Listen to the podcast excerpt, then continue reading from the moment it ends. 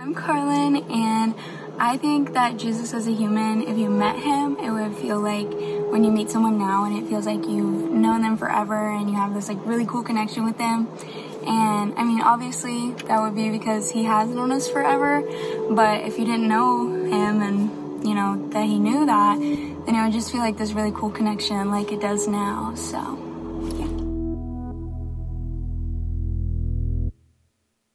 What do you think Jesus was like as a human?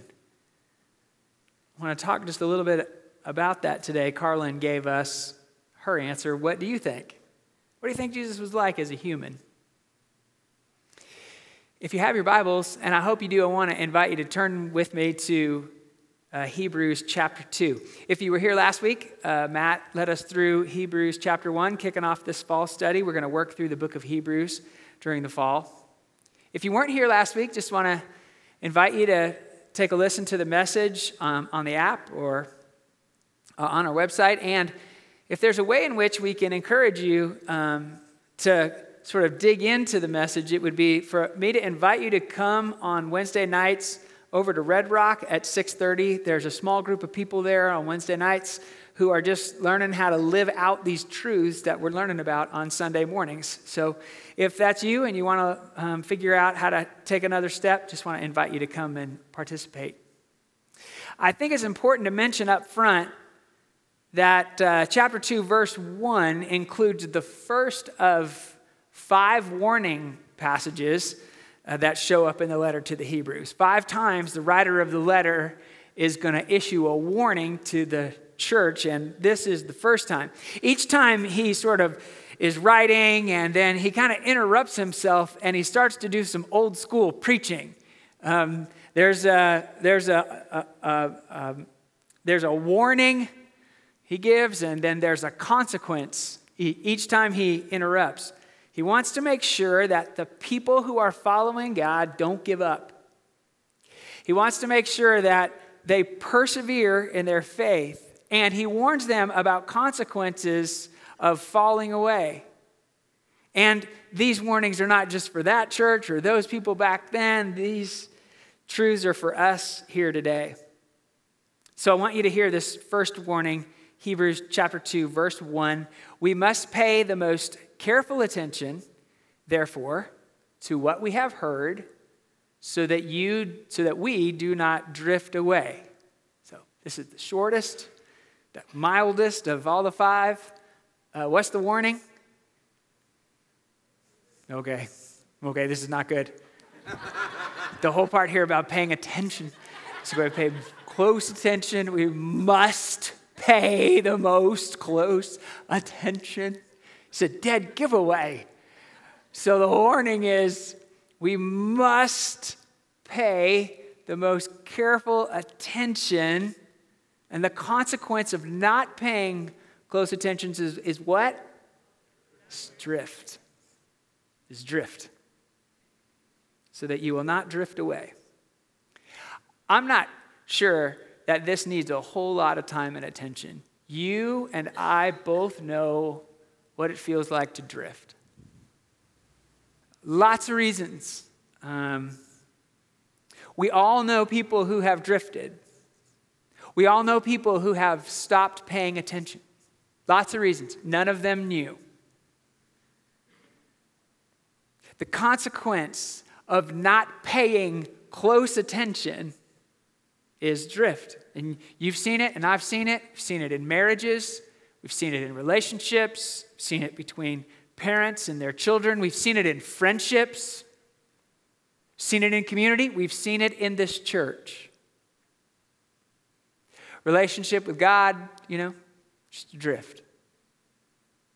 People who used to pay the most careful attention and are now seemingly disinterested and disengaged. I'm not going anymore. I mean, you know, I don't know. I don't know. It's church. I don't want to overstate this, but is there anything more painful than someone paying the most careful attention to you? And then over time, they begin to just unhitch their line. And they just sort of float away. Their inner tube just kind of takes off. Nothing dramatic, no big fallout, no big fight, just little overtime, little steps. Next thing you know, gone.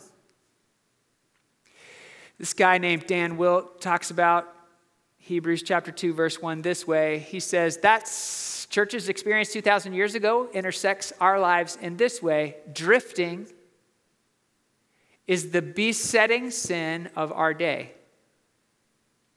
And as the metaphor suggests, it's not so much intentional as from unconcern.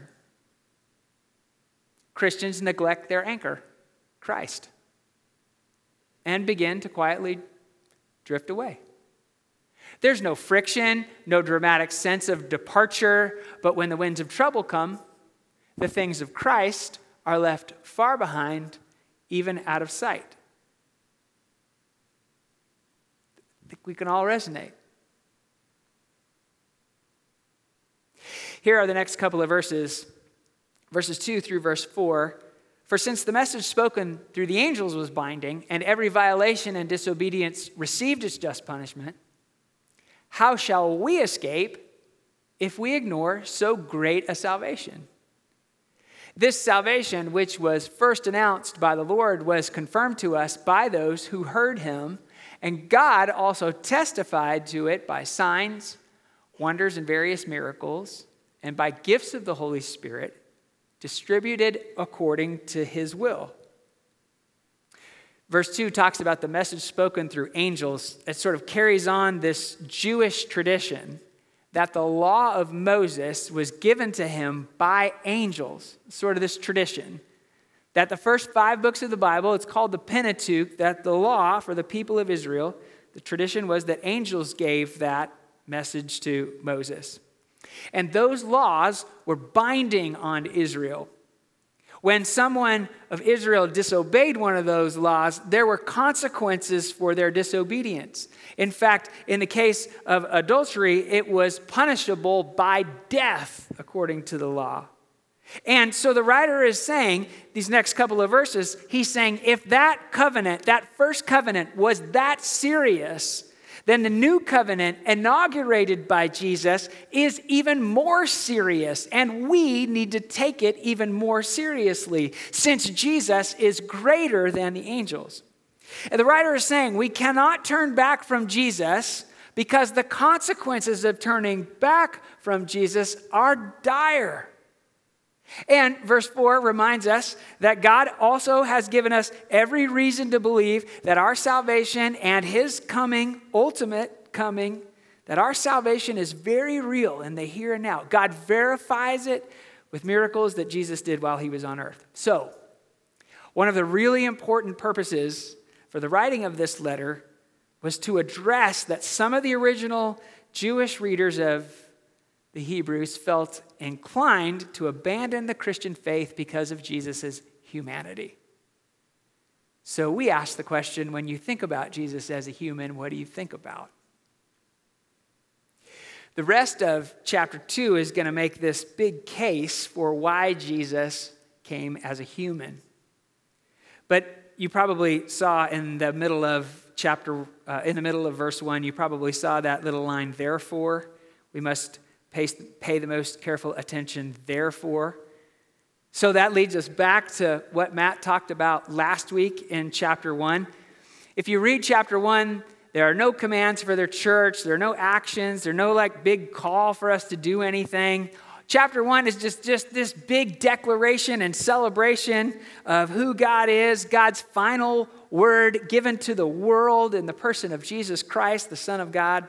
The chapter begins this way, uh, the book begins this way. God, after he spoke long ago to the fathers and the prophets in many portions and in many ways, in these last days, he has spoken to us in his Son. This is the whole point of chapter one. God's doing something amazing, utterly stupendous. It happened in the coming of the Son of God. Chapter one uh, kind of stresses the deity of Jesus, because the Jews failed to appreciate that. And so now here in chapter two, there's going to be some attention paid to the humanity of Jesus as well as the deity of Jesus. So Verse five, it's not to angels that he has subjected the world to come, about which we are speaking, but there is a place where someone has testified, what is mankind that you are mindful of them? A son of man that you may care for him.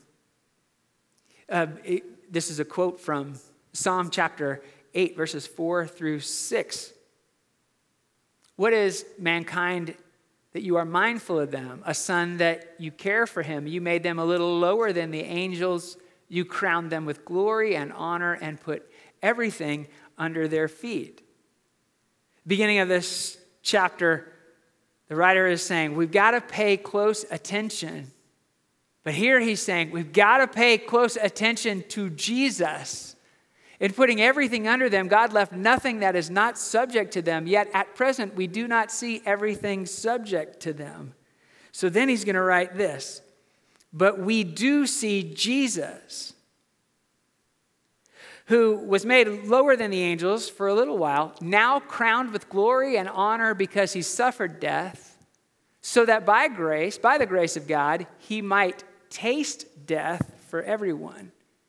We got to stop here for just a second. We can't blow by this. This is huge. This is amazing. We do see Jesus who suffered death so that by the grace of God, he might taste death for everyone. It's incredible. We spend a lot of time, and I think rightly so, we spend a lot of time around here talking about suffering. Talk about the suffering in our world. Talk about the suffering in our neighborhood, suffering in nations. We spend a lot of time honoring the suffering that has happened in our own lives, in our own story. We share our sufferings with one another. And I think that's really important. But here, the writer is saying we must pay the most careful attention to the suffering of Jesus.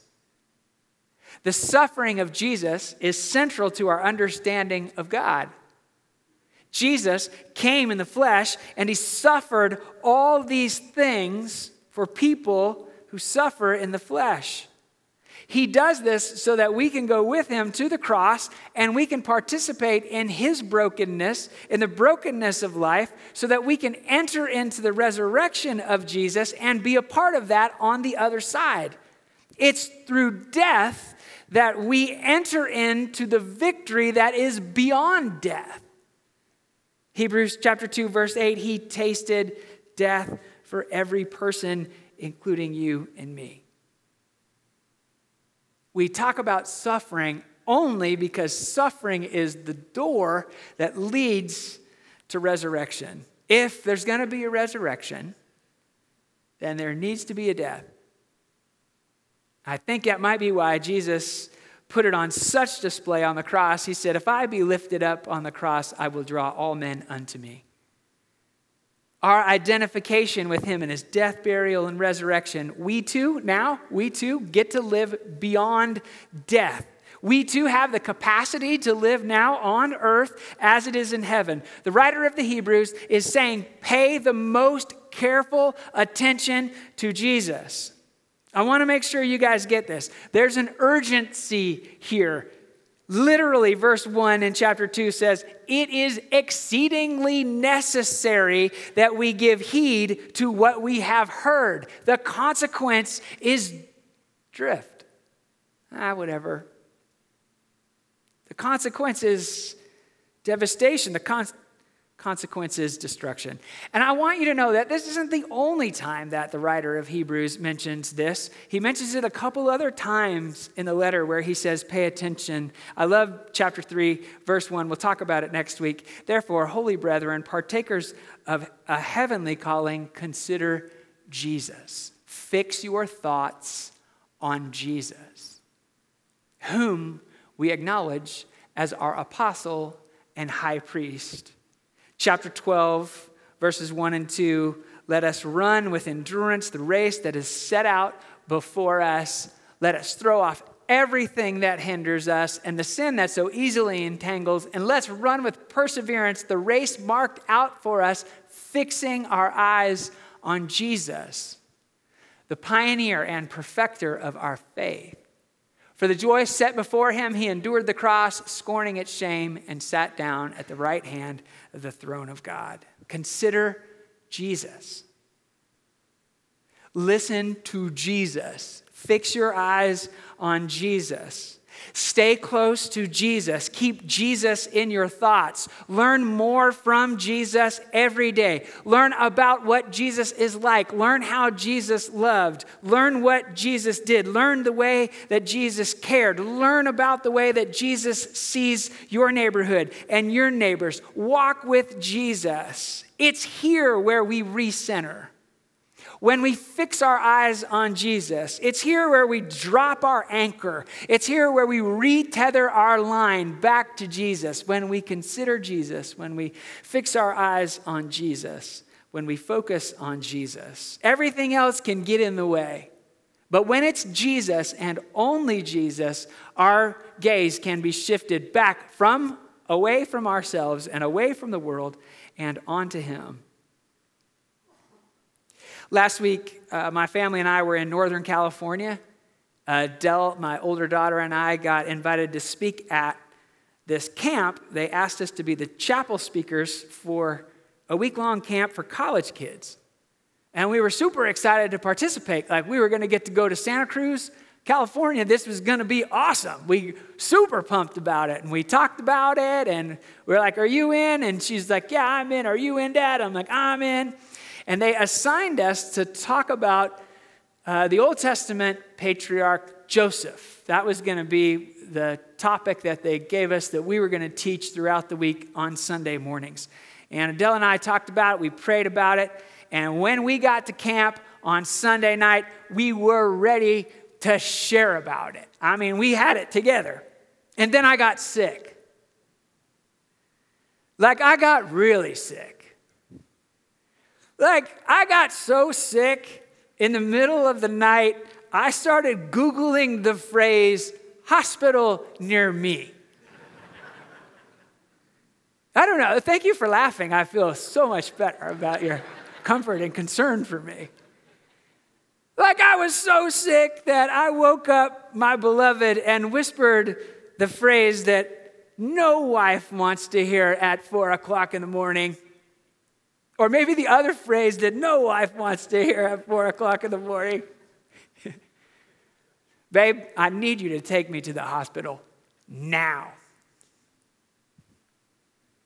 And finally on Wednesday, I got released from the hospital, minus my gallbladder. Thank you. I know you guys are making up for the earlier laugh. There was one and a half days of camp left. There was one chapel left. I mean, they covered up for us. They didn't even know we were gone. I mean, they didn't even know we were there because we really weren't there. Uh, the reality is they didn't need us at all, but there was one chapel time left. And they said, hey, if you're still up for it, chapel tomorrow morning, Thursday morning is yours. And Adele and I huddled up. And uh, you know, I'm not exactly sure how this conversation went down, but I I think it went down something like this. Dad, we've got one talk left. We get one talk. Um, she's driving and I'm sitting in the passenger seat. We're going to McDonald's to get a Diet Coke and we're hatching this plan. And she goes, Dad, we have one talk left. We can't talk about Joseph. Dad, we have got to talk about Jesus. If you only get one talk left in your life, Dad, it needs to be about Jesus. And on that Thursday morning, we talked about Jesus in a way that I don't think we've ever talked about Jesus before. Do you guys know that Jesus tasted death for you?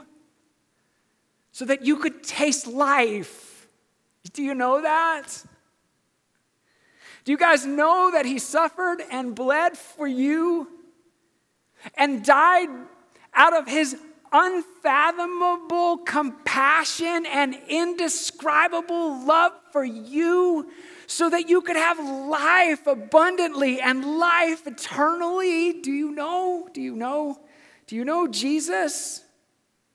Do you know his love that is immeasurably more than you could ever ask or imagine, that is at work right here, right now, so that you could live in his love, so that you could love from his love? Well, the people of the Bible wouldn't listen to all that Jesus said. And so he demonstrated his love. He showed us his love. Colossians chapter two puts it this way: when you were dead in your sins and the uncircumcision of your flesh, God made you alive with Christ, and he forgave us all our sins, having canceled the charge of our legal indebtedness, which stood against us and condemned us. He's taken it away, nailing it to the cross. And having disarmed the powers and authorities, he made a public spectacle of them, triumphing over them by the cross. Do you guys know that you are forgiven of all of it? And because of his forgiveness, you are now perfectly perfect. Do you know his tenderness? Do you know his kindness? Do you know his beauty? Do you know his grace? Do you know? Well, slide down a little further. Verse fourteen talks a little bit more about this gift that Jesus makes us his children, his own. Verse fourteen, since the children have flesh and blood, he too shared in their humanity, so that by his death he might break the power of him who holds the power of death, that is the devil, and free those who all their lives were held in slavery by their fear of death. For surely it is not the angels he helps, but Abraham's descendants. For this reason, he had to be made like them, fully human in every way, in order that he might become a merciful and faithful high priest in service to God, and that he might make atonement for the sins of the people. Because he himself suffered when he was tempted, he is able to help those who are being tempted. Do you guys know Jesus took on flesh and blood to break the bondage of sin forever? We're not bound by that anymore. Death can't hold us down anymore. Do you know that you don't ever have to be afraid again, ever?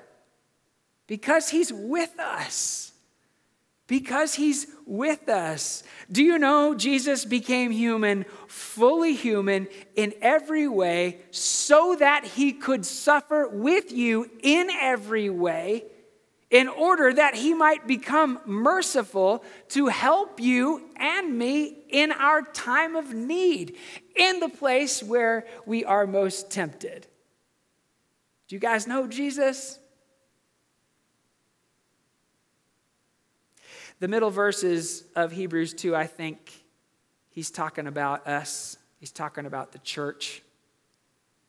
He says, in bringing many sons and daughters to glory, it was fitting that God, for whom and through whom everything exists, should make the pioneer of their salvation perfect through what he suffered. Both the one who makes people holy and those who are made holy are of the same family, so Jesus is not ashamed to call them brothers and sisters. He says, I will declare your name to my brothers and sisters. In the assembly, I will sing your praises. And again, I will put my trust in him. And again, he says, here am I and the children that God has given me. I think that's you. I think that's me. I think that's us. I think that's the church, a group of brothers and sisters of whom there is no shame, rather a group of people who have been made holy. A little church, a little group of people to whom Jesus has entrusted his tender love, has expressed his tender love to be shared with our neighbors and our nation. Well, I'll just close here. I think this is a good place for us to stop. And I'd like to invite you to respond. I want you to respond to whatever, how, whatever you've heard, however Jesus may be leading you to respond, but I want to give you a couple of invitations. Jesus tasted death for every one of us, and today we can remember and celebrate that act through the taking of communion. It's so much more than a religious act, you know, so much more than something we do every Sunday.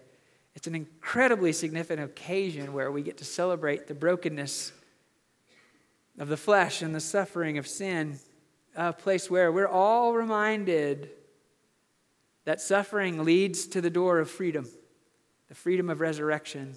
We can live on earth as it is in heaven.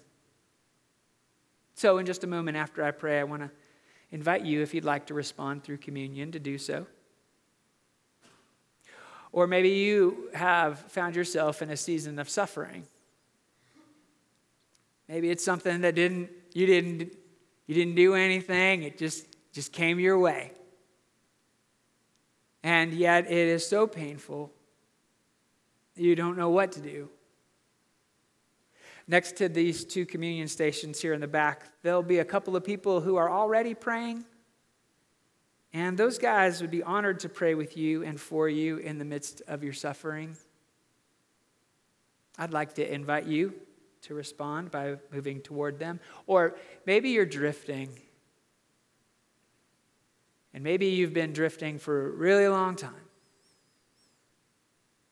Can I just encourage you in this moment to consider Jesus. Consider Jesus. And if you don't know Jesus, we'd like to tell you a little bit more about Jesus in these next moments. So I'll pray and then we'll sing, and just want to invite you to respond as Jesus leads you to respond. So let's pray together. Jesus, thank you. I, we affirm your goodness and your greatness far beyond anything we can understand. But we affirm it because we've tasted of it and we've seen it.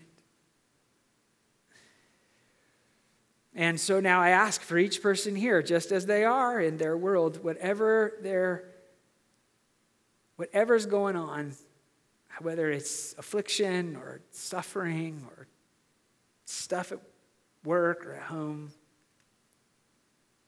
would you, God, just minister there? Would you touch those suffering with a touch that goes right past their bodies and minds and down to the deepest places of their soul? Bring healing to whatever those places, whatever those hurts are. Be the healing presence in our lives, whatever the issue is that we are facing. And then, God, I pray you would send us forth from this gathering with blessing for our world. Let it flow from our souls.